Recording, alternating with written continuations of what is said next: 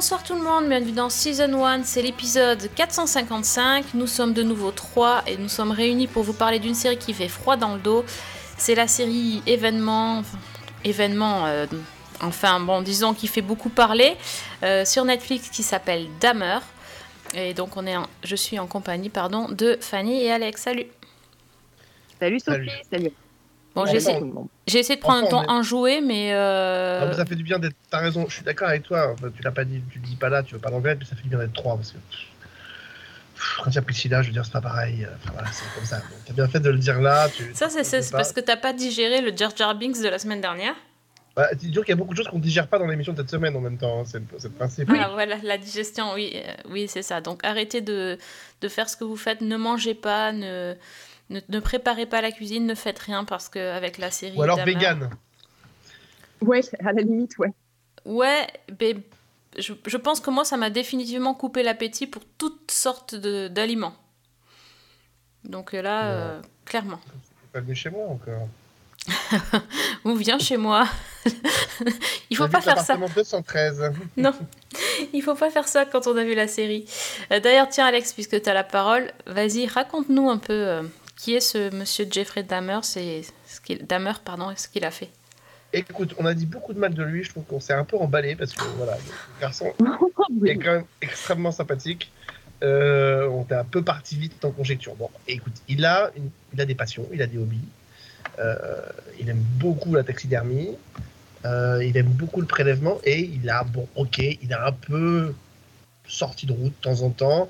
Il a tué 17 personnes qu'il a découpées, euh, mangées, conservées dans des, euh, des barriques. C'est l'un des pires tueurs en série américains de ces 30 dernières années à peu près. Il a tué des gens entre 1978, la première année de son premier crime. Ensuite, il, a, il, s'est- reposé pendant une dizaine d'années tranquillement. Euh, il a bu, il a fumé. Et puis, ben, il a repris en 1988 à peu près. Et là, pendant trois ans, par contre, il n'a pas chômé. Là. là, il a été sur un bon rythme. Euh, De temps en temps, il partait en boîte de nuit, il revenait. Et il ramenait les gens chez lui. Alors, soit chez Mamie Cosette, je l'appelle comme ça, je sais pas pourquoi, je sais pas comment elle s'appelle. Mais enfin, voilà, pendant que Mamie était en train de sucrer les fraises à l'étage, lui, il sucrait les cadavres à la cave. Et, euh, voilà, et il les a tués, il les a dépecés, il les a démembrés, il les a. La capacité qu'avait ce garçon qui était très sympathique, c'est que il pensait qu'il pouvait transformer les gens en zombies en leur perforant la tête avec une perceuse et en mettant de l'acide dans la tête. voilà, ils soient- Et tout ça quand ils étaient encore un peu très vivants. Sinon, c'est absolument pas drôle. Voilà. Donc, euh, et tout ça dans, un quartier donc, de Milwaukee, où il a été surnommé le cannibale de Milwaukee, avec une, charmante voisine, Glenda, qui a alerté la police pendant des années et des années en disant qu'il se passait des choses cheloues à côté, que ça sentait très mauvais et qu'il fallait faire quelque chose. Sauf que le problème, c'est que Glenda est noire et que Dahmer est blanc et que Dahmer vit dans un quartier noir et qu'on préfère croire que euh, le, gentil jeune homme euh, qui a une tête un peu chelou, enfin, quand même, le gentil jeune homme est blanc et donc il dit forcément la vérité et que la personne noire raconte forcément n'importe quoi. Donc euh, ce jeune homme a pu prospérer pendant des années et des années. Alors en plus, il est, il est- moi je trouve que tu vois, il est fidèle. C'est-à-dire, il a essayé de bouffer un, type, il n'a pas réussi, il s'attaquait à son petit frère trois ans plus tard. Plutôt pas mal quand même comme fidélité à une famille. Euh, parce que ça c'est une histoire vraie, hein. je, je, je, je- je déconne pas. Euh, Le, le grand frère s'était échappé de chez, de chez mamie et euh, le petit frère s'était aussi échappé de son appartement, mais la police gentiment, comme ils ont compris qu'il s'était perdu, ont ramené à Dahmer qui, du coup, l'a l'a récupéré, l'a tué, l'a dépecé et a gardé son squelette entier chez lui. Voilà. Et en J'ai fait, il a, ré- avec tout ça, rien que tu il, a, ré- il- a réussi à. Il a été finalement arrêté puisque sa dernière victime a réussi à s'échapper. Et que là, la police est vraiment venue chez, chez lui et on constatait quand même qu'il se passait des choses bizarres. Et c'est en tombant sur des polaroïdes, euh, au départ des hommes nus, puis après des hommes nus sans tête, donc forcément ça alerte un petit peu, ils ont compris qu'il se passait quelque chose de bizarre. Et donc le jeune homme, voilà, pour finir, c'est pas du spoil, il a été condamné à 957 ans de prison, la perpétuité pour chacun des 17 meurtres euh, commis, mais il n'en a fait que 3, puisqu'il a été euh, euh, assassiné en prison par un type euh, qui lui a défoncé la gueule à coups d'altère. Just. She gonna open your gift?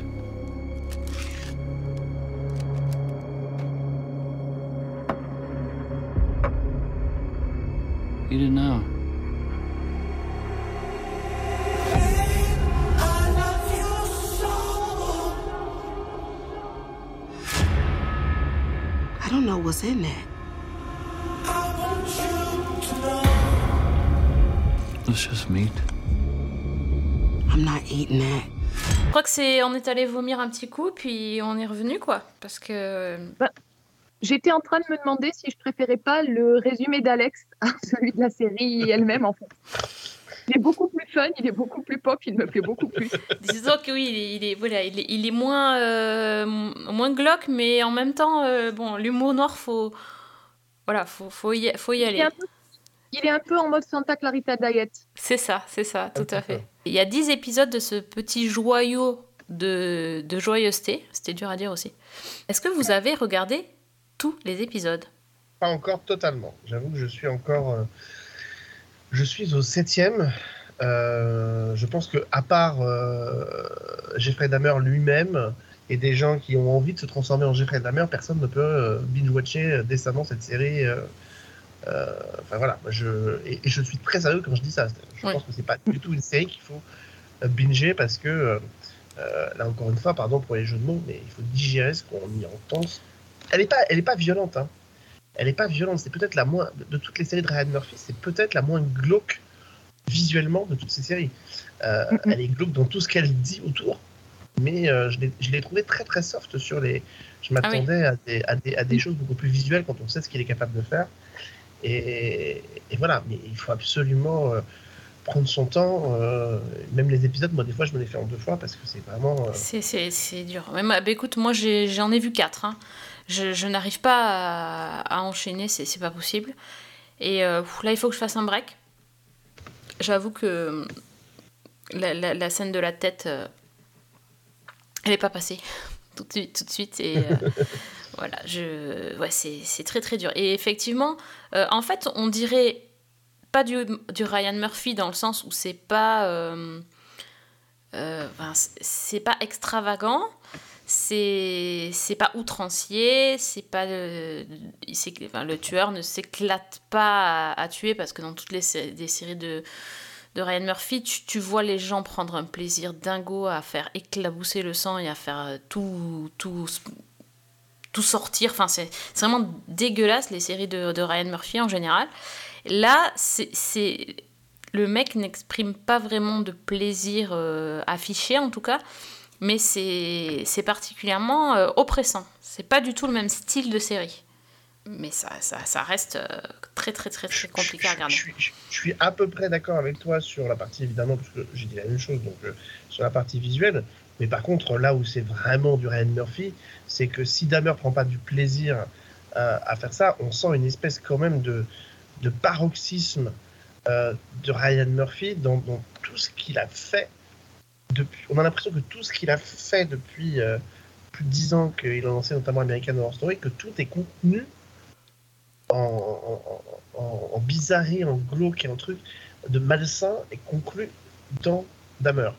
C'est très très très particulier, c'est-à-dire qu'évidemment il a renoncé à toute cette partie glauque euh, visuellement, mais il a tellement chargé la barque sur la partie, euh, sur la partie euh, autre, c'est-à-dire sur la partie psychologique, qu'en Mm. fait c'est du, du, du Murphy pur jus.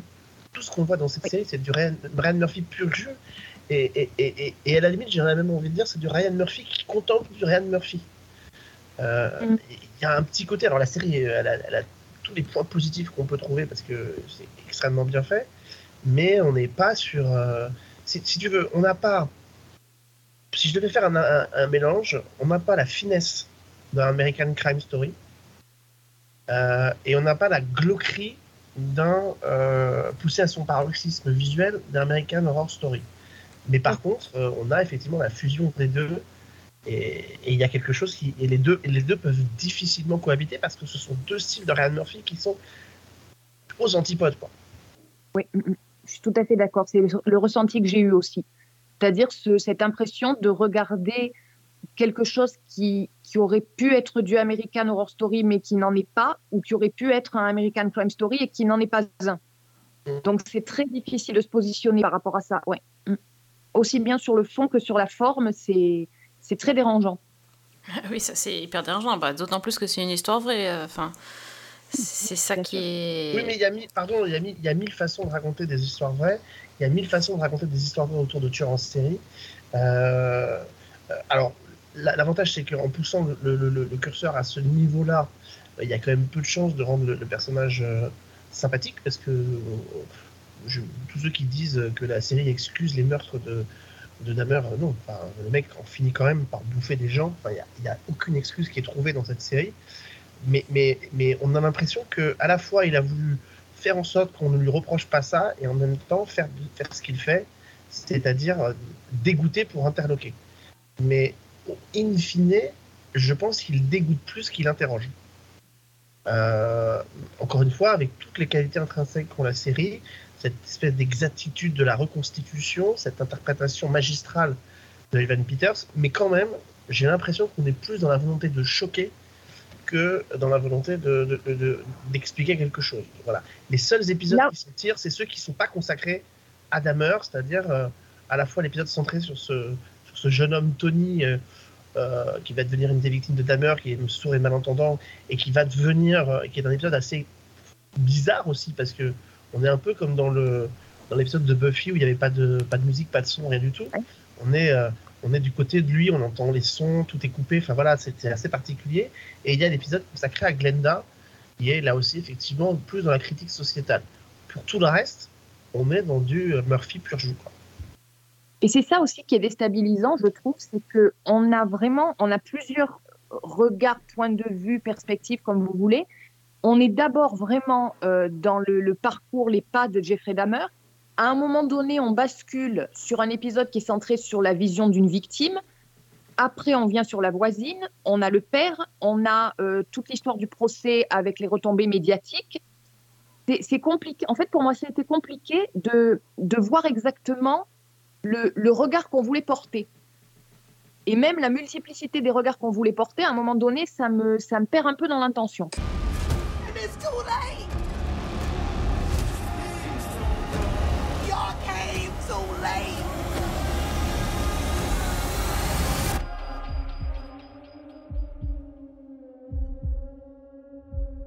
Eat it. Et quand, quand je pense le nombre de séries que j'ai vues avec des tueurs en série, des. enfin, voilà quoi, mon- mes séries de prédilection, là je. Là, je tiens pas, quoi. Je suis, euh, je Bah, suis out, quoi. La, la vraie différence fondamentale, c'est que les séries avec les tueurs en série, soit on était dans un tueur en série qui était fondamentalement euh, euh, fictionnant à la, Oui, bah à oui. la Hannibal, par exemple, Mm. et où du coup il y avait une déconnexion qui se faisait pour le spectateur, soit on était dans un tueur en série qui, était, qui, qui aurait pu être dérangeant, mais qui était transformé en héros avec un, un- un vrai leitmotiv. Euh, et bah, ça n'était pas gênant façon Dexter, soit on était Ouais. du côté des policiers, et là effectivement il y avait cet aspect euh, ça. que ça allait s'en- sortir. Mais, euh, mais en, en vrai, je me, je me suis dit, je me suis fait une réflexion, je sais pas si ça vous a fait la même chose, mais je me suis fait une réflexion en voyant, euh, en voyant Dahmer, j'ai- bizarrement, j'ai pensé à Dexter aussi. Euh, Oui. Il y a un, un Dexter hyper sombre, mais où j'ai eu l'impression que finalement, le père de Dexter était, euh, était Harry, qui se rend compte que son fils a quelque chose qui va pas bien et qu'il l'aiguille. Alors, Harry l'aiguille vers le code, euh, le code qui va lui. Et Le père de Dexter, de, de lui, l'é- l'éduque vers, le, vers la taxidermie et vers ses passions pour essayer de canaliser quelque chose sur lequel il n'arrive pas forcément à mettre des, des mots. Euh, et, euh, mais mais il y a eu un peu de quelque chose comme ça que j'ai retrouvé dans ce, dans Oui, dans la, transmission, euh, la transmission de, de quelque chose, quoi, la, la relation, Mm. cette espèce de relation fondée sur euh, je ne sais quoi, c'est très compliqué, effectivement. Mais euh, oh là là, ces scènes là dans l'en- dans l'enfance avec la- les animaux, ça, c'est Mais je crois que ce qui est vraiment très dérangeant, c'est pas, c'est, évidemment l'aspect de, de- de ce tueur, de ce qu'il a fait. Mais ce qui est dérangeant, c'est que je crois que quand on, on- on se- on- on imagine ces tueurs en série, on imagine toujours des gamins qui ont vécu une enfance euh, terrifiante, euh, battue, Oui. violée par des parents, etc. Là, on a des parents qui ne sont pas des parents modèles. La mère, elle a l'air complètement jetée, mais on n'a pas des parents qui sont spécialement différents d'autres parents qui ne donnent pas naissance à un Jeffrey Dahmer. Et donc, du coup, il y a cette incapacité de comprendre pourquoi il est devenu comme ça. Ouais, oui, c'est Bah, vrai. une, des, une des dernières phrases de la série, euh, sans spoiler le reste, c'est On ne saura jamais pourquoi il a fait ça. Ah, c'est Voilà. vrai que le, ouais. il n'y a rien qui l'indique. On voit bien Ouais. qu'effectivement, il est, il est perturbé. On voit bien qu'il y a, il y a- En fait, on a l'impression qu'il y a quelque chose. C'est d'ailleurs souvent ce que disent les gens qui côtoient des tueurs en série. Ils disent J'ai vu le mal en lui. Euh, et, et en fait, bah, le, le mal s'explique pas, en fait. Euh, c'est comme si Jeffrey Dahmer était juste mauvais.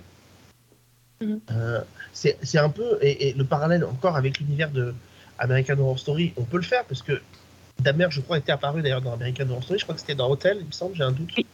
C'était Seth Gabel qui le jouait. Et, et, et, et dans American Horror Story, finalement, Dahmer pourrait se rapprocher d'un Michael, ce petit garçon qui est euh, né à la fin de, la, de, de Murder House et qui devient l'antéchrist dans l'Apocalypse, mais sans pousser les curseurs jusque-là, finalement, c'est quelqu'un qui est défini par le mal. Euh, mais rien dans ses parents, dans sa filiation, ne permet d'expliquer pourquoi il en arrive à cette noirceur-là. C'est juste le mal qui l'habite. quoi. Bah, C'est d'autant plus intéressant que je, lisais des articles un petit peu pour, euh, par rapport à la série et, je lisais un petit peu les avis des psychiatres qui ont été appelés au procès euh, de Dahmer, donc ceux qui l'ont expertisé, et qui étaient tous complètement dépassés et qui disaient, euh, grosso modo, qu'ils avaient l'habitude de- d'expertiser des tueurs qui avaient des perversions, mais pas qu'ils les accumulaient comme ça. C'est-à-dire que là, Ouais. on a euh, le cannibalisme, euh, les viols post-mortem, euh, le fétichisme. Enfin, il y, a- il y a des tas de choses. Et au final, bah, les psys étaient dépassés parce qu'ils n'avaient jamais vu un cas pareil. Quoi. Même un Bundy, un Ted Bundy ne cumulait pas tous ces, euh, tous ces tares, et pourtant il en avait quelques-unes. Mais, euh, mais, mais c'est, et c'est ça, je pense, qui va déranger tout le monde. C'est-à-dire c'est, c'est quelque chose qui n'est pas perceptible quand tu vois la série. Mais c'est après coup, tu te dis, putain, mais en vrai, ce, ce type-là, c'est ça qui est terrifiant, c'est pourquoi? On a besoin, si tu veux, quand on se retrouve face à des figures aussi mauvaises, on a besoin de On comprendre. a besoin de comprendre, oui. On a Mm. besoin de comprendre, pas d'expliquer, mais on a besoin de comprendre. On se dit, oui, bon, bah, ok, d'accord, bon, bah voilà, ça explique pas qu'on bouffe son, voisin, mais enfin, euh, évidemment que quand tu es violé de l'âge de 3 ans à l'âge de, de, de, de- de 7 ans, je, vais faire un parallèle qui n'en est pas un, hein, et vraiment, euh, le but, c'est pas de comparer les deux personnalités, mais je, repensais à la, première émission de Léa Salamé qui est passée sur France 2, euh, où il y a eu ce face-à-face entre Moix et Christophe de Chavannes. Et Christophe de Chavannes revenait sur les propos d'Yann Moix qui avait dit sur CNews qu'il avait envie d'imaginer euh, qu'il souhaitait la mort physique de ses proches. Euh, et assez rapidement. Euh, et c'est vrai qu'il n'avait pas forcément expliqué pourquoi. Il avait expliqué qu'il avait été battu quand il était enfant. Et De Chavannes l'a relancé là-dessus dans l'émission. Et, la réponse de Moix, c'est à De Chavannes qui lui dit c'est pas normal de dire ça. Et, et, et Moix lui avait dit est-ce que c'est normal d'obliger un enfant à manger ses excréments? Est-ce que c'est normal de le perdre dans la forêt pendant 4 heures en pleine nuit, en plein hiver? Est-ce que c'est normal de le faire dormir sur une terrasse quand il fait froid alors qu'il est tout nu Est-ce que c'est normal de brûler ses livres devant lui, etc., etc. Et il énumère ainsi, de manière très clinique et très froide à la télévision, toutes les, horreurs qu'il a subies quand il était gamin. Et ce gamin donne plus tard Yann Wax, euh, écrivain, cin- cinéaste, etc. Et à l'opposé, on a là, on nous présente l'enfance d'un gamin qui a une enfance à peu de choses près normale, mais qui dès le départ chez lui a, a un germe qui pousse et un germe qui l'attire vraiment du côté vraiment très mauvais. Et on ne comprend pas pourquoi bah, finalement un, Dahmer ne correspond pas à l'image qu'on en a, c'est-à-dire à imaginer une enfance à la moix, euh, comme il a vécu. Et, et on ne comprend pas en fait à quel moment finalement, chez un moix, un passé aussi douloureux donne naissance à un, ar- un artiste, qu'on aime ou pas, c'est pas la question. Et pourquoi chez un Dahmer, une enfance à peu de choses près normale va embrayer vers quelqu'un qui est euh, terrifiant quoi. Oui, mais il y, a- il y a eu beaucoup de livres euh, écrits à son sujet. Est-ce que vous, vous connaissiez justement euh, Oui. ce, ce, perso Oui. ce personnage? Je dis personnage, mais non, en fait, ce tueur en série. Vous connaissez Moi, je n'avais jamais entendu parler. Je- J'en avais entendu parler, là, je crois que la première fois que j'en ai entendu parler, c'était il y a très très longtemps. Euh, à l'époque, c'était l'ancien juge, l'ancien avocat Vergès, Oui. qui avait sorti un bouquin sur les tueurs en série et il parlait, il parlait de Jeffrey Dahmer, il parlait du vampire de Düsseldorf, il parlait de tous ces gens-là. Et, euh, et puis avec Stéphane Bourgoin, j'avais dû en entendre parler aussi. Enfin voilà, c'est Ouais. des gens qui sont, euh, c'est des cas, des cas cliniques quoi. Des, voilà. Et, euh, et donc, ça, cette, cette série, cette mini-série finalement, est-ce que ça va donner naissance selon vous à une déclinaison? Parce qu'en fait, la série s'appelle Monstre, l'histoire de Jeffrey, Jeffrey Dahmer. Donc, on pourrait supposer qu'il va y avoir d'autres euh, d'autres cas. Je, ne peux pas penser une seule instant que, vu l'exploitation déjà malsaine que fait Netflix du succès de Dahmer, puisque là, au mois d'octobre, ils sortent un documentaire sur Dahmer, euh, qu'ils avaient déjà, je crois, fait une collection, des collections euh, des confessions de Dahmer il y a quelques années. Euh, la Dahmer, c'est une série qui, visiblement, marche très très bien et dont on parle beaucoup partout. Je pense que si ça n'avait pas fonctionné, ils n'en auraient pas fait d'autres. Et là, je ne vois pas comment on pourrait pas avoir droit à un autre tueur en série. Euh, la question, c'est lequel et euh, pour faire quoi? Euh, Voilà, lequel pour faire quoi? Stéphanie avait dit la semaine dernière que John Wayne Gacy est mentionné, est mentionné à la fin du, est mentionné à la fin brièvement, c'est ça?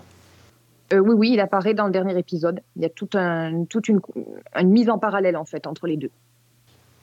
Peut-être que là, on, dresse le. Je peux vous dire que si c'est si c'est Gacy, vous allez avoir euh, parce que c'est- au moins au, moins de la même- même acabit que que Dahmer. Hein. Euh, moi qui suis en train de lire justement le suite au, documentaire sur Gacy qui est passé sur Netflix, j'ai acheté le bouquin de l'avocat de John Wayne Gacy euh, et qui euh, raconte un peu, voilà, par le détail, comment ça s'est passé. Enfin, c'est c'est- odieux. On est, sur le même registre que, lui.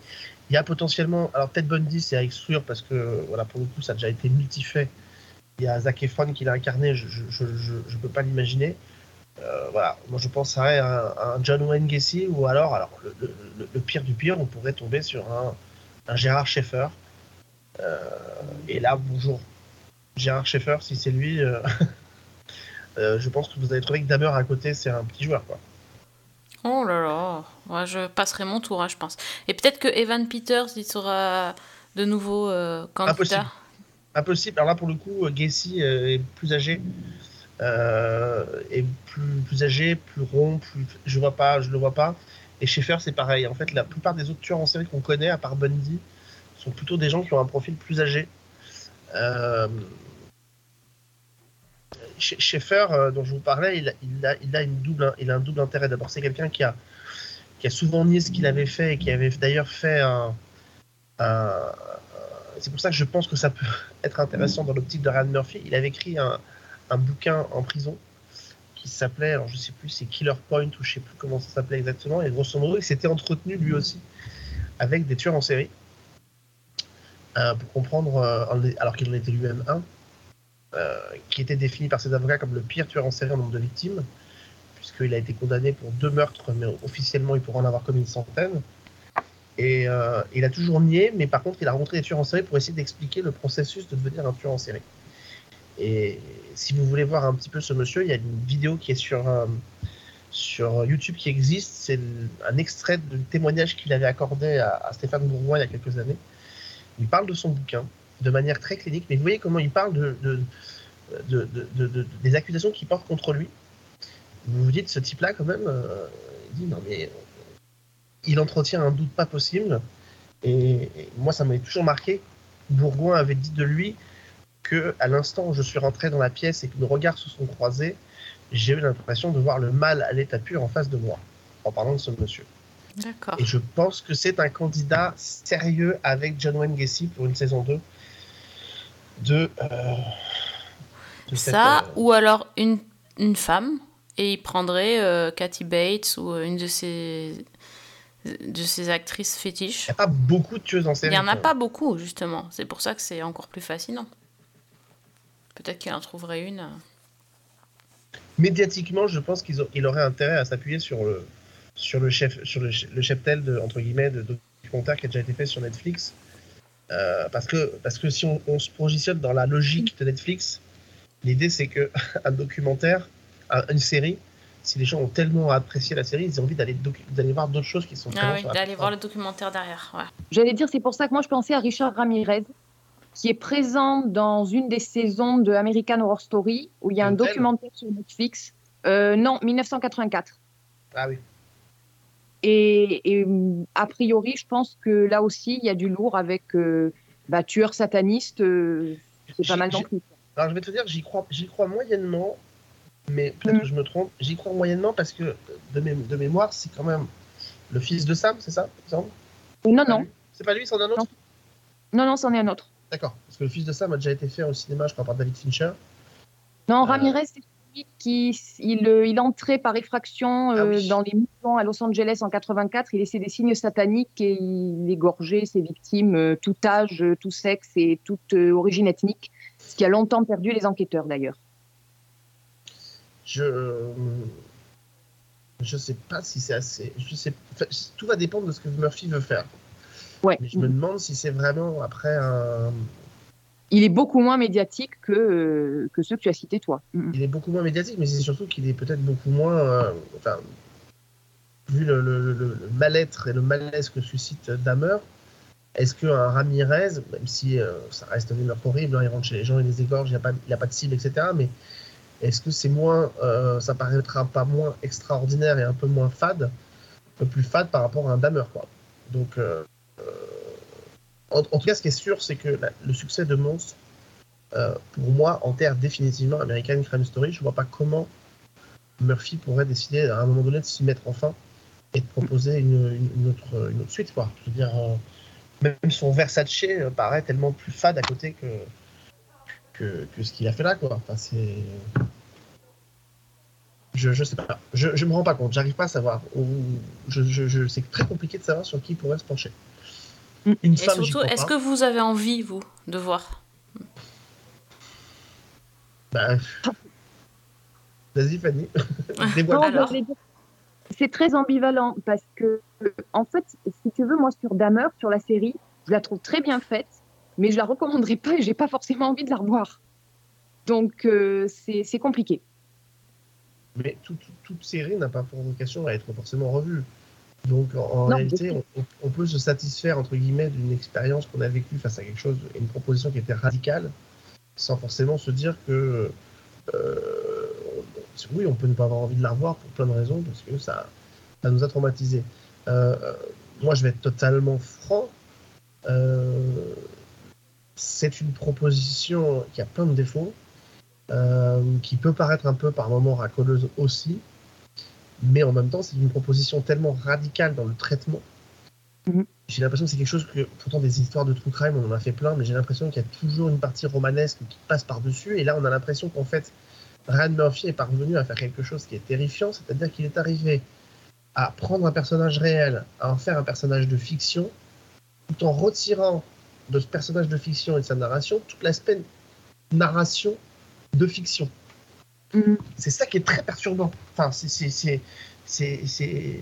j'ai- commencé à regarder parce que j'ai reçu les, les screeners, euh, une, un- une affaire euh, Candy Mon- Montgomery qui va arriver sur, euh, sur, euh, sur Disney+, qui est aussi un autre true crime euh, qui est dans les années 80.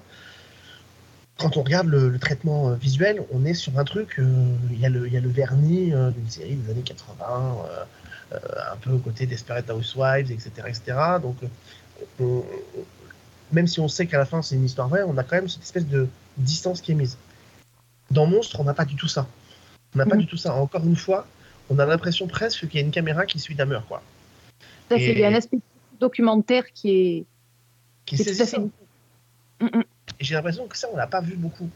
Donc, derrière, euh, je suis assez in- intrigué de voir ce qu'il peut en faire avec une autre figure qui, pour moi, devra être euh, aussi, j'aime pas ce mot pour se coller à ce sujet, mais extraordinaire que euh, Dahmer, quoi. Ouais, bon, moi je pense que je je sais pas si je vais déjà arriver à finir celle-ci, donc euh, euh, je suis pas sûre que j'ai envie de, de voir autre chose euh, du même style. Moi, je, tu- je, peux, je peux prendre un pari maintenant? Oui. Allez, vas-y. Tu iras, tu iras le voir. Ah oui, non, mais voir le premier, c'est sûr, parce que. Non, mais parce que on s'est fait la. Je, je me fais, ça me rappelle, ça me rappelle tout simplement ce qu'on dit à chaque fois qu'on traite une saison d'American Horror Story. C'est que- que on se dit exactement la même chose. Oui, on oui. se dit, euh, il a un bon, une bonne idée de départ qu'il a gâché. Et ben l'année d'après, on revient quand même pour Bien voir sûr. ce qu'il est capable de faire. Et je pense que là, il y aura cet effet de curiosité parce que quand même, Damer, on a bien senti qu'on avait affaire à quelque chose qui n'était pas, pas, pas totalement comme d'habitude, quoi. Oui, mais tu sais quoi, cette année, je me suis dit, ah, c'est cool, on n'a pas, euh, on doit pas regarder d'American Horror Story pour la rentrée, tu vois, quand même. Ah, il arrive là. Et je sais, je sais, j'ai vu, j'ai vu. Je me suis dit, ah, hmm, on n'y a pas échappé finalement, mais euh, sur, le, sur le coup, j'étais contente. Je me suis dit, ah, enfin cette année, euh, pas obligé de voir American Horror Story, tu vois. Bon, c'est- c'était pas forcément mieux, mais. voilà. Bon, je pour vous propose de passer au bloc-notes pour euh, essayer de peut-être détendre l'atmosphère ou pas. Parce que finalement, moi aussi, j'ai choisi encore un truc avec des tueurs, mais. euh, mais bon, voilà, sinon vous avez. Vous avez des choses euh, sympas à nous proposer? Vas-y, Fanny. Bon, bah moi, je vais essayer d'alléger un peu l'atmosphère. Euh, J'ai vu la saison 2 d'une série dont on avait parlé, euh, on avait parlé de la saison 1. Euh, C'est l'Opéra, donc euh, série qui est dispo sur, euh, sur OCS. Euh, je pense que la saison 1, on avait dit qu'on avait beaucoup, beaucoup Mhm. aimé. Oui. Et donc, la saison 2, c'est à nouveau 8 épisodes d'une cinquantaine de minutes euh, environ. Et en fait, ça continue dans la même veine, c'est-à-dire que, bah, à nouveau, on nous plonge dans les coulisses de l'Opéra de Paris à travers euh, bah, les, parcours de, notamment de deux héroïnes. Donc, la danseuse étoile Zoé, qui est jouée par euh, Ariane Labed, et la jeune ballerine Flora, qui est, jouée par euh, Suzy Bemba.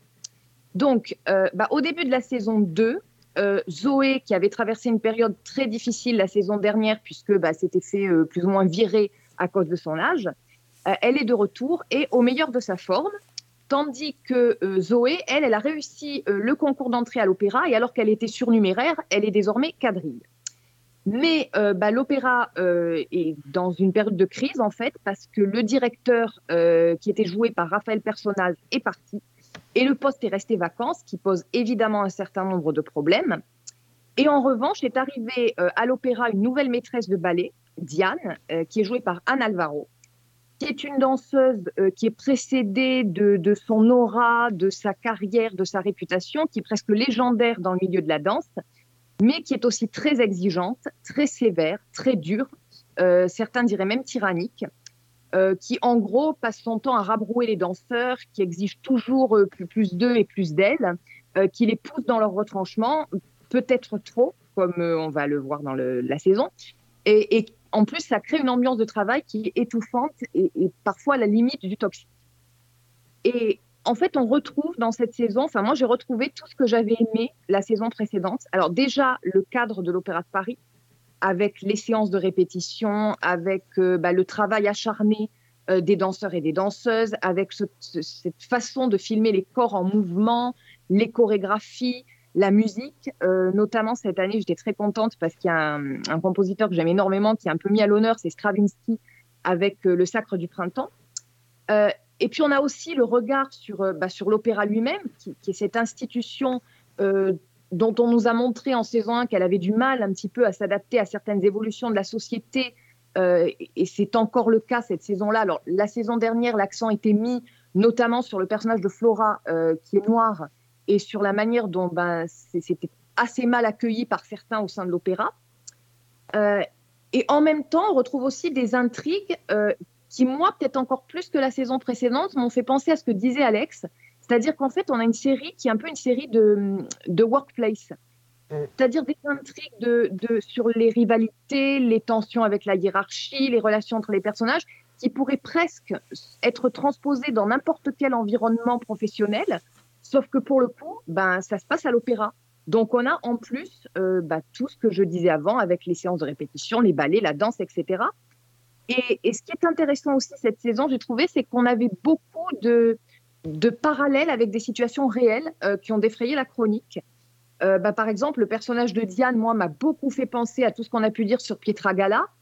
Euh, le fait que le poste de directeur de la danse soit vacant, bah, je crois que c'est le cas, si je ne dis pas de bêtises, encore actuellement à l'Opéra de Paris depuis le départ d'Aurélie Dupont. Donc voilà, il y a tout ça.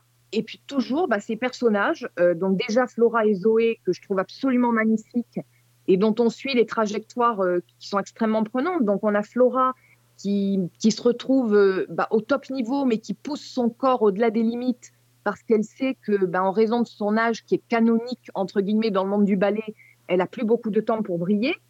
Euh, et puis d'un autre côté, donc on a Zoé, Flora, pardon, qui, qui est toujours confrontée aux préjugés liés à sa couleur de peau et qui euh, prépare une des compétitions les plus réputées au monde, donc un concours de, danse qui se passe en Bulgarie.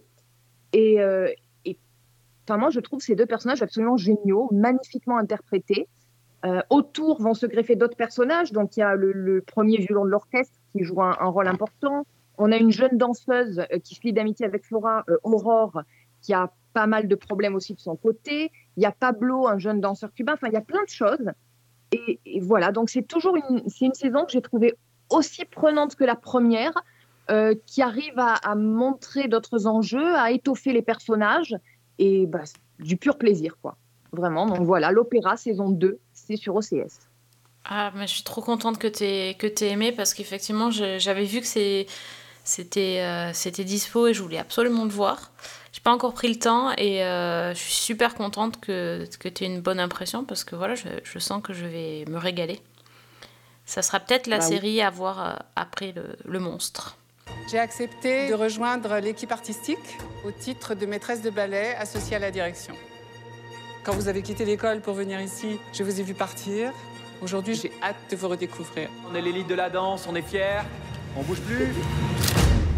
Quand on vient ici, on sait pourquoi on signe.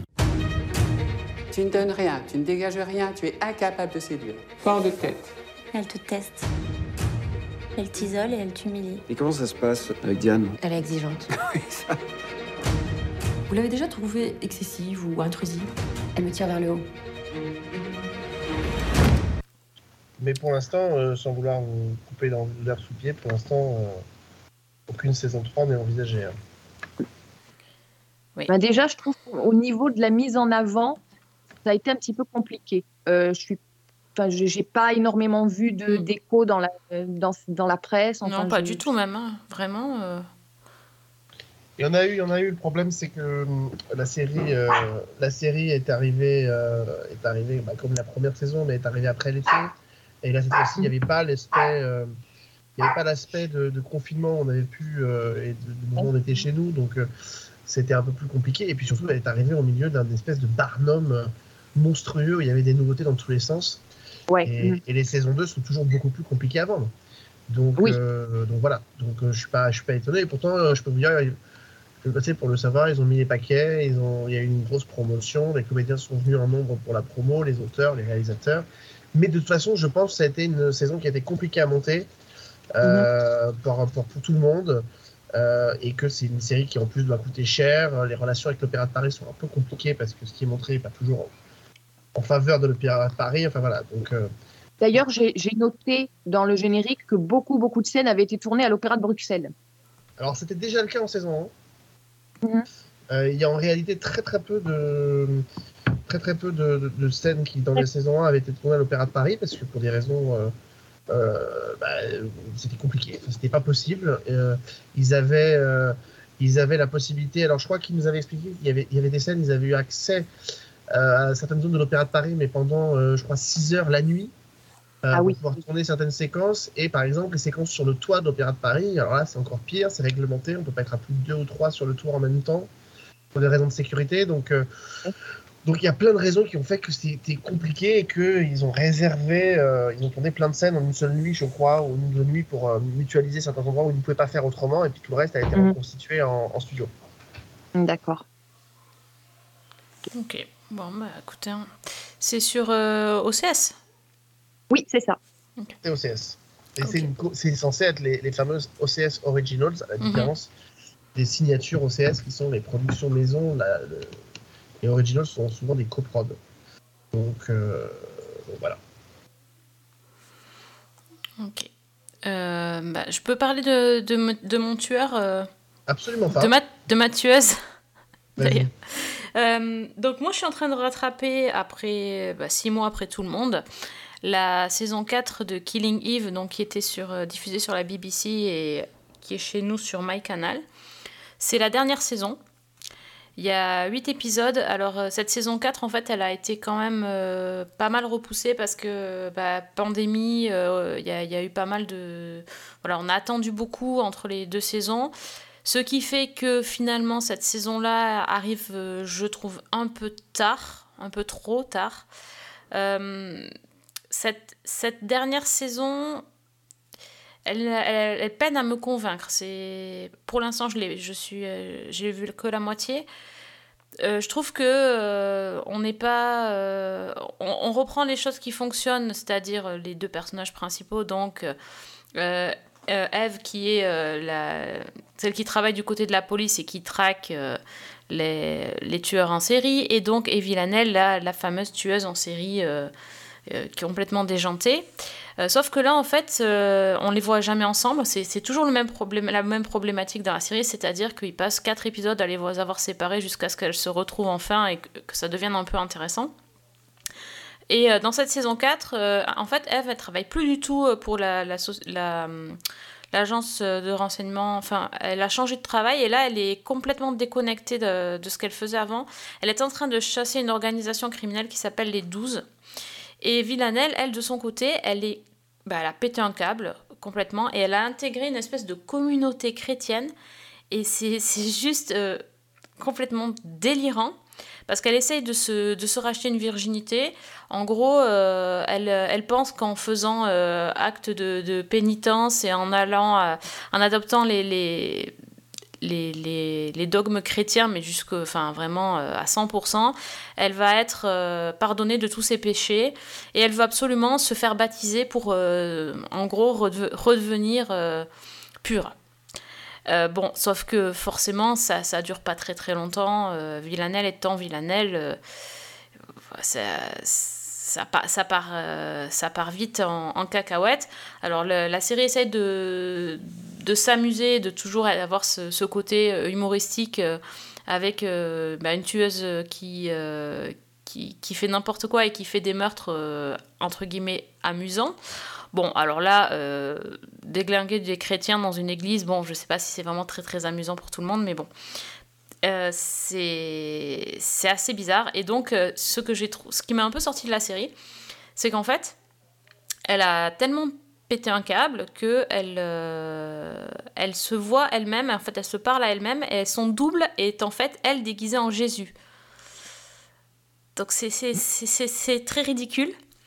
Donc oui, on a bien compris qu'elle a des petits problèmes psychologiques, mais bon, c'était peut-être pas non plus euh, obligé de nous la montrer euh, dans une situation pareille. donc moi, je suis pas, suis pas hyper convaincue.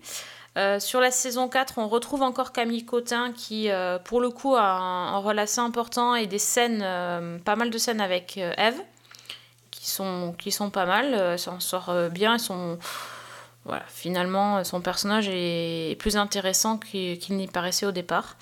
Et, et l'autre personnage qui tire son épingle du jeu, c'est l'ancienne chef de, de, qui s'appelle Caroline Martins, qui est jouée par Fiona Shaw, qui elle va par contre avoir droit à son spin-off a priori, si j'ai bien compris, euh, puisque euh, ils parleront de sa hum, donc de la jeunesse de Caroline Martins euh, sur quand elle a démarré l'espionnage à peu près vers dans les années de la guerre froide. ça sera ils vont pas lâcher le truc hein, quand même, mais bon c'est un peu on, salue, enfin moi je salue toujours euh, les, prestations des actrices, elles sont toutes euh, vraiment euh, incroyables. Mais c'est vrai qu'au niveau de l'histoire, on, voit bien qu'ils tournent en rond et que finalement, je sais même pas si ça valait le coup de faire une saison 4. Voilà. Bah, moi, en fait, j'ai eu l'impression, effectivement, que c'était au niveau de l'écriture que ça partait un peu dans tous les sens. J'ai eu l'impression d'une saison qui était très décousue euh, alors effectivement, les actrices sont géniales, mais elles n'ont pas grand-chose à servir derrière. Euh, le fait d'avoir toujours ces deux personnages en parallèle, donc Eve et Villanelle, de les retrouver ensemble seulement à certains moments, alors que c'est clairement les meilleurs moments de la série, c'est bon, c'est peut-être pas le top non plus. Et puis, ben moi, la fin m'a vraiment posé question. Je, je suis restée euh, un peu perplexe. Donc j'ai hâte d'avoir son retour sur la fin. Oui, je te, je, te, je te, dirai ça dans, dans quatre épisodes, mais oui, effectivement, euh, je, oui, ça m'étonne pas. Who's bothering you, Belinda? I don't like the way I feel. I killed two people last night after I tried really hard not to. Okay, well, that's not ideal.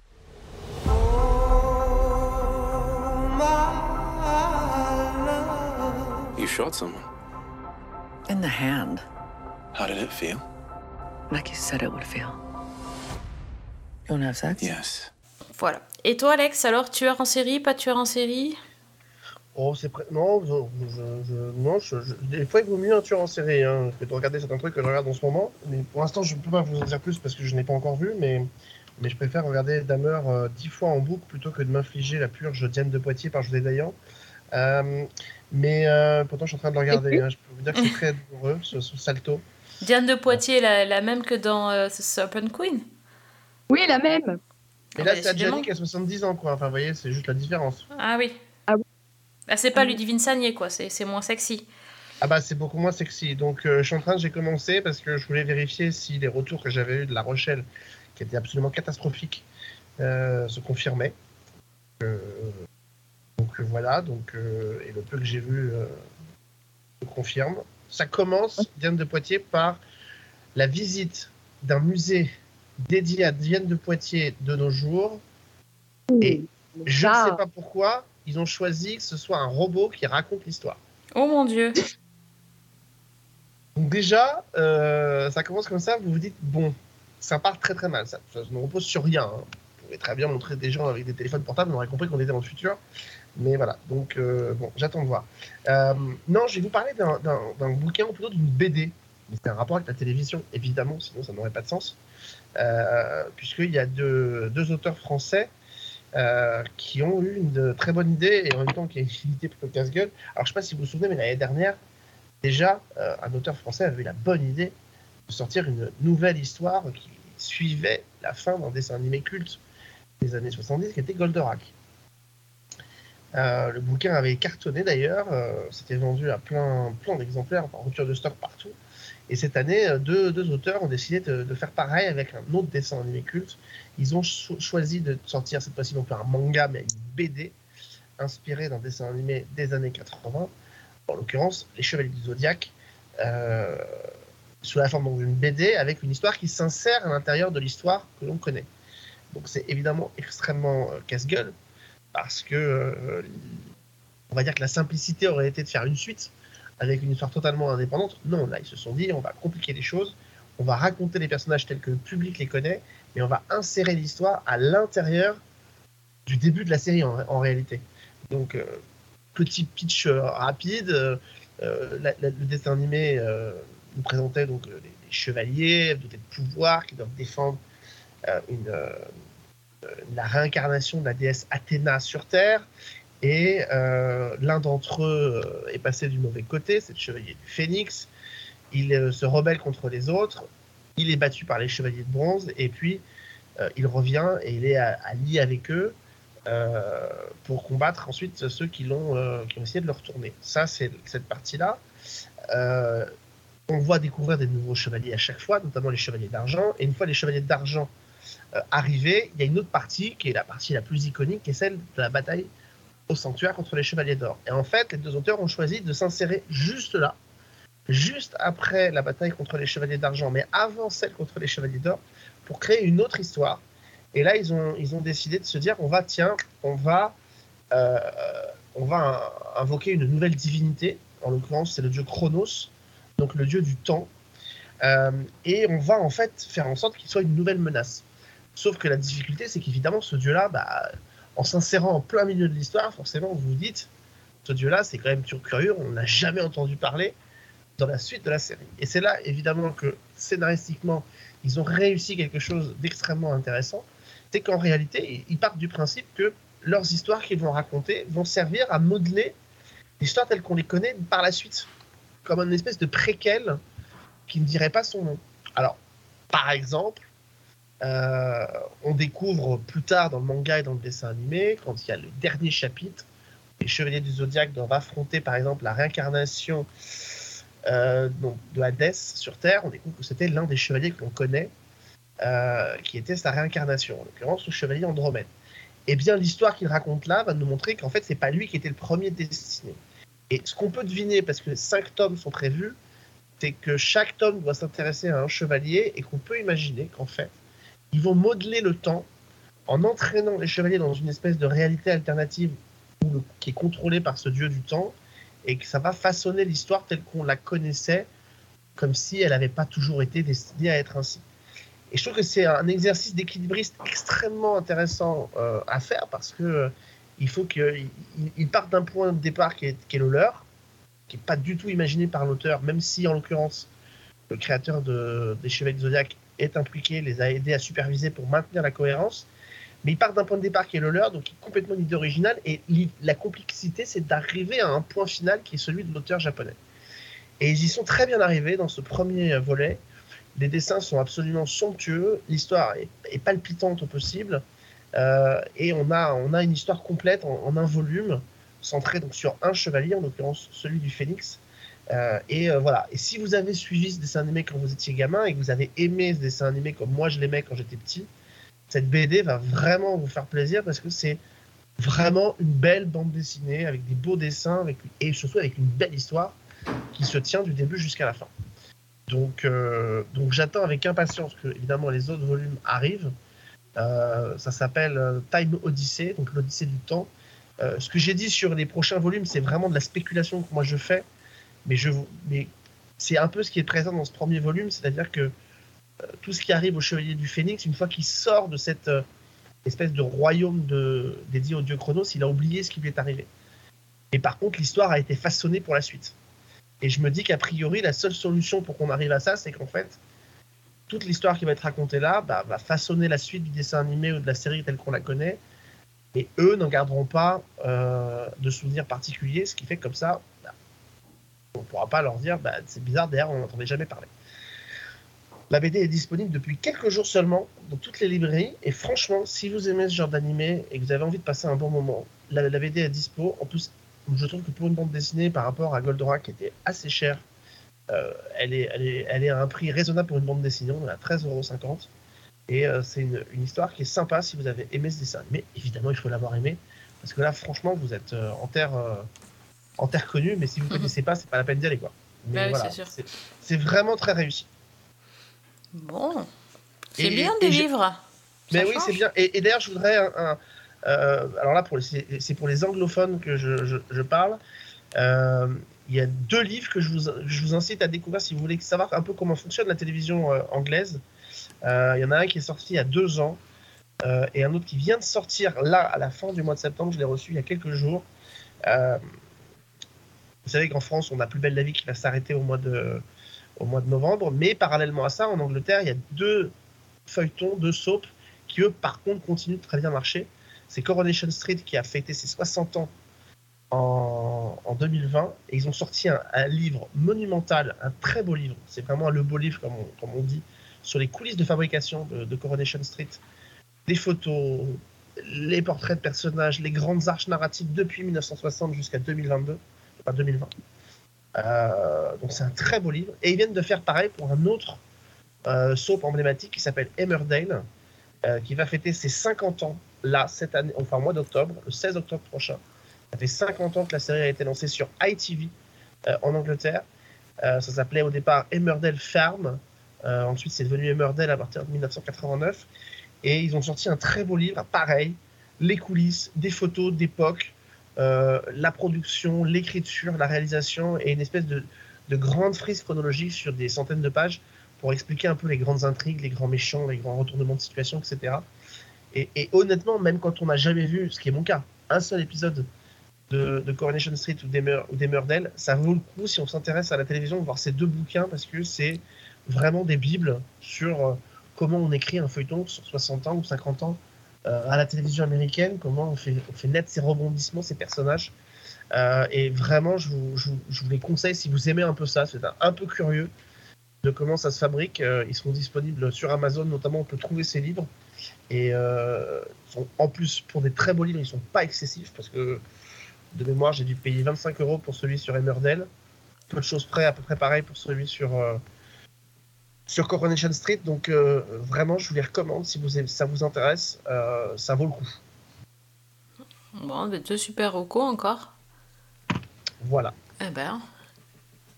Bon, mais c'est bien. À force de regarder des écrans, faut qu'on pense à regarder des livres. Tu as raison, c'est bien.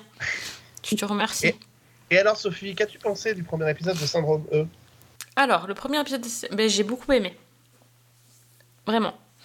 Je, suis, euh, je trouve que c'est, c'est très intriguant. C'est, euh, le rythme est, est haletant, franchement. Bon, l'épisode est, long. J'ai trouvé 57 minutes, euh, un peu plus long que d'habitude.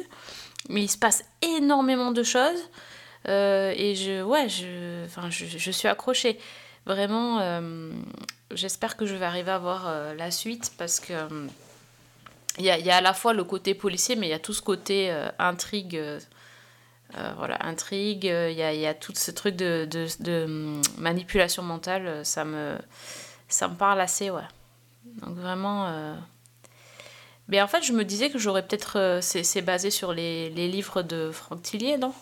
C'est ça? Oui. Je pense que j'aurais peut-être euh, eu envie de lire le livre aussi, de lire des livres de cet auteur-là, parce que je trouve que les personnages sont, euh, sont différents de ce qu'on a l'habitude de voir. Tu l'as vu, Fanny? Oui, oui, j'ai vu. Et franchement, j'étais un peu perplexe parce que le thème euh, m'accrochait pas forcément et j'ai beaucoup, beaucoup aimé aussi. Euh, ben, un petit peu pour la même chose, pour les personnages déjà qui sont hyper charismatiques et auxquels on, on s'attache tout de suite. quoi. Euh, L'intrigue. Comment dire, l'intrigue policière effectivement doublée de tout ce côté de manipulation mentale, c'est des choses que sur le papier euh, on a déjà vu traiter, mais pas forcément comme ça. Et j'ai trouvé que c'était hyper efficace, hyper prenant. Et les, moi, le- l'heure de l'épisode, je ne l'ai pas vu passer. Du premier épisode et des Mm. suivants d'ailleurs. Et j'ai trouvé aussi, alors sur les six épisodes, que c'était, euh, bah, ça baissait pas en rythme et c'était hyper convaincant jusqu'à la, jusqu'à la résolution. Quoi. Ouais, c'est- très bien jusqu'au bout. euh, c'est intense. C'est c'est- pour moi, c'est un peu à la manière de ces, de ces séries high concept américaines.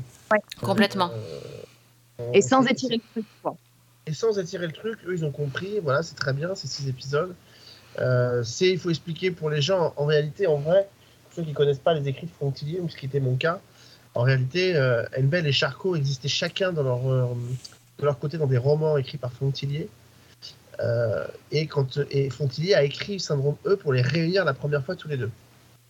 Donc c'est pour ça qu'ils ont choisi Syndrome E pour adapter ces deux personnages en même temps, parce que c'est la première fois qu'ils se rencontraient dans les romans aussi.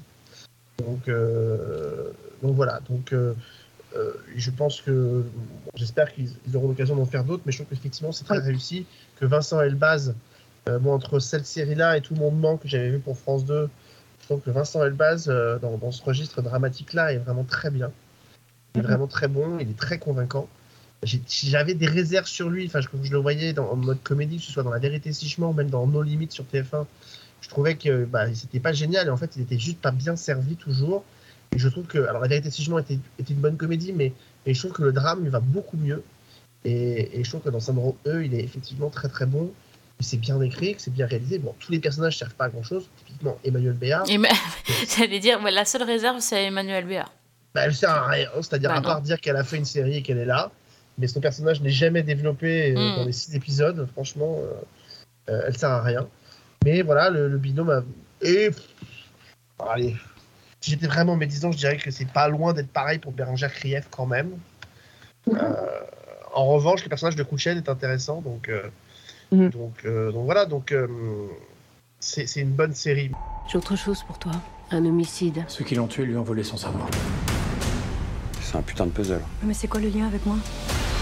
Peut-être qu'on a mis les pieds dans un truc trop gros. Pourquoi ils font ça On nous a fait quelque chose dans cette clinique. J'ai aucune intention de remuer tout ça. J'espère que tu sais ce que tu fais avec elle.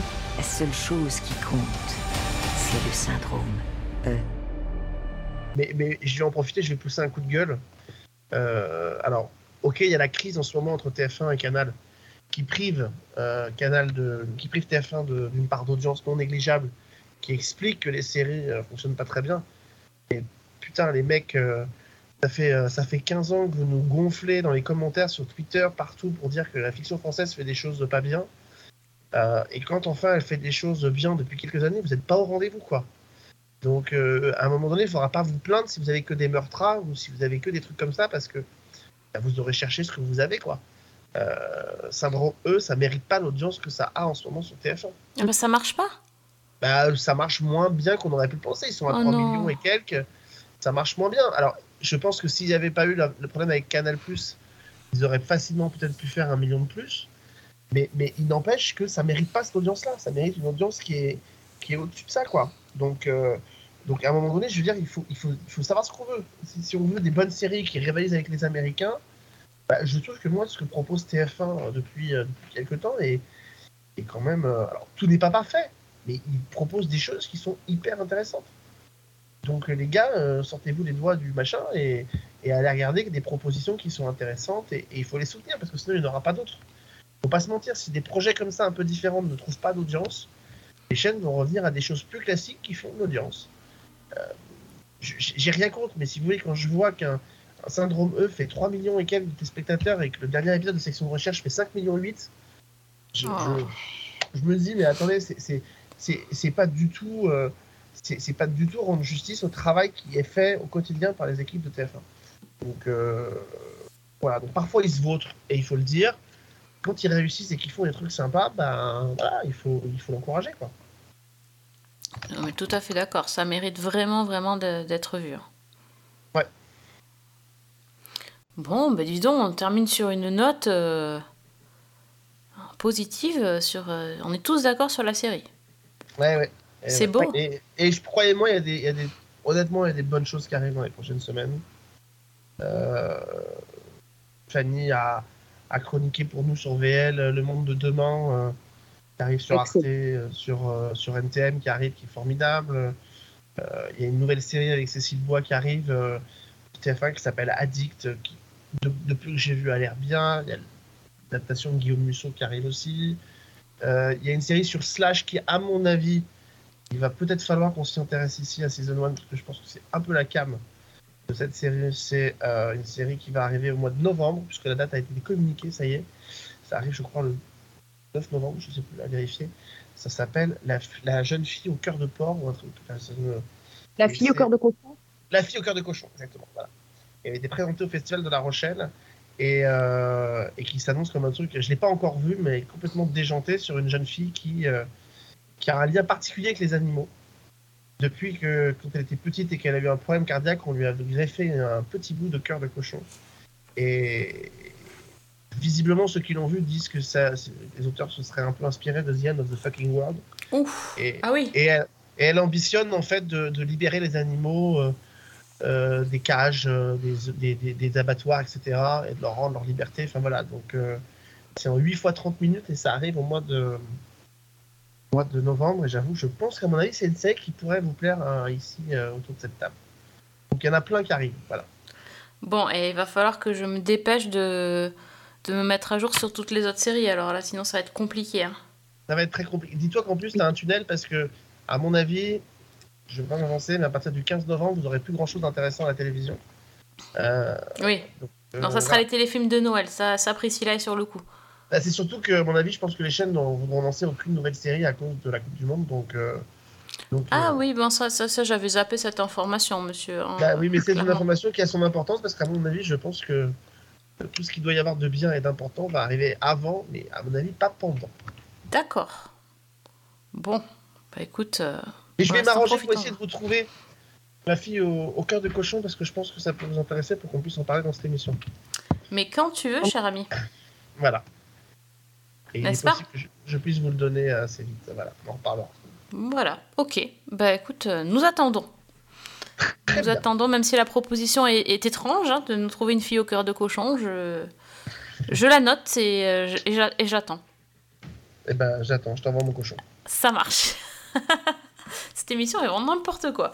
Bon, bah écoutez, euh, merci beaucoup en tout cas d'être venu, euh, d'avoir tenu jusqu'au bout, d'avoir regardé euh, Jeffrey Dahmer jusqu'au bout et de voilà de d'avoir euh, d'avoir résisté. Donc c'est beau. Donc merci Alex. Si on veut te retrouver sur Twitter et discuter de tes pitchs incroyables, quelle adresse? La hâte, Alexandre de Traîne, voilà, ou hâte la loi des séries selon, selon vos goûts, quoi. Selon vos goûts. Ok. Et toi, Fanny? Et moi, c'est Fanny L. Allegra. Ok, bah parfait. Et donc, Season 1 avec un 1 pour le Twitter de l'émission et suivre les publications des podcasts. Euh, merci à Excusez-moi, oui. Est-ce que, elle ne le dit jamais, donc je vais quand même le dire parce que à chaque fois elle dit Fanny, elle allégra, très bien. Elle le dit jamais et moi je n'ai que des bons retours sur les, les papiers qui sont signés Fanny. Alors, je tiens à le dire que si vous voulez voir aussi ce que fait Fanny et ce qu'elle est- écrit sur les séries, hâte la loi des séries, c'est pas que moi euh, sur les, les séries télé, donc euh, c'est aussi Fanny sur VL. Et j'ai régulièrement que des bons. Évidemment, les gens ne, ne descendent pas forcément jusqu'à la signature, donc euh, dès que je partage, euh, ils pensent que c'est moi qui l'ai signé, euh, alors que c'est pas toujours moi. Loin de là, sur les séries étrangères, c'est très souvent Fanny, donc je le dis. C'est très souvent Ah, mais- Fanny et pas moi, donc il n'y a pas de raison que ce soit moi qui m'attribue le truc. Et, et surtout que les, critiques sont souvent euh, critiquées positivement aussi. Mais oui, parce que Fanny, il elle, que écrit aussi bien qu'elle parle. Donc c'est. C'est gentil.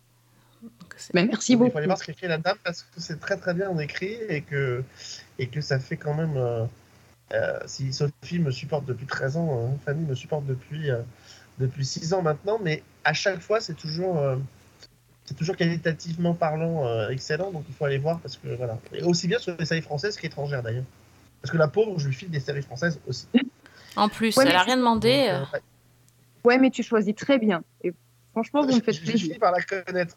Je finis par la connaître, mais voilà, euh, je, il faut aller voir parce que voilà, le, le succès aussi du pot de série sur cette euh, sur VL n'est pas que de mon fait.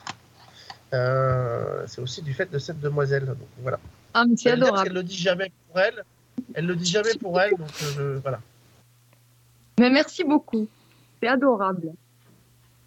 mais oui, mais c'est vrai. Excusez-moi, je vous ai interrompu, chère madame. Non, mais écoutez, mais vous avez bien raison de, de féliciter euh, Fanny, c'est très très bien. Je plus sois. Voilà. Mais oui. Ah ben, vous me faites rougir. Ah voilà, ben tu rougis à distance. Ah, c'est très bien. Attends, j'arrive avec mon, ma, ma perceuse et. Ah non, euh, non, allez, par ça, ça, t'as tout gâché. sport. Il dit un truc sympa, il peut pas s'empêcher de sortir une connerie derrière. hein. Ça, c'est ça, c'est sûr. hein. C'est- sa déformation professionnelle. hein. C'est Ouais, terrible. Je suis déformé. Ouais, tout ça, c'est tout développé, mon pauvre. Bon, bah du coup, on se redonne rendez-vous la semaine prochaine pour euh, un nouvel épisode de Season 1 avec plein de séries dedans. Des paillettes peut-être, on ne sait pas si, si Priscilla vient nous mettre un peu de paillettes après toute cette euh, noirceur euh, ambiante. Et euh, en tout cas, merci à tous les deux, merci aux auditeurs et on se donne rendez-vous très vite. Donc, bonne semaine. Et bonne série. Et bon tartare. Vraiment. C'est pas. En fait, il se dit qu'est-ce que je pourrais dire à la place du vrai truc chaque fois que tu changes. Exactement. Non mais c'est bien, t'es un spin-off à toi tout seul.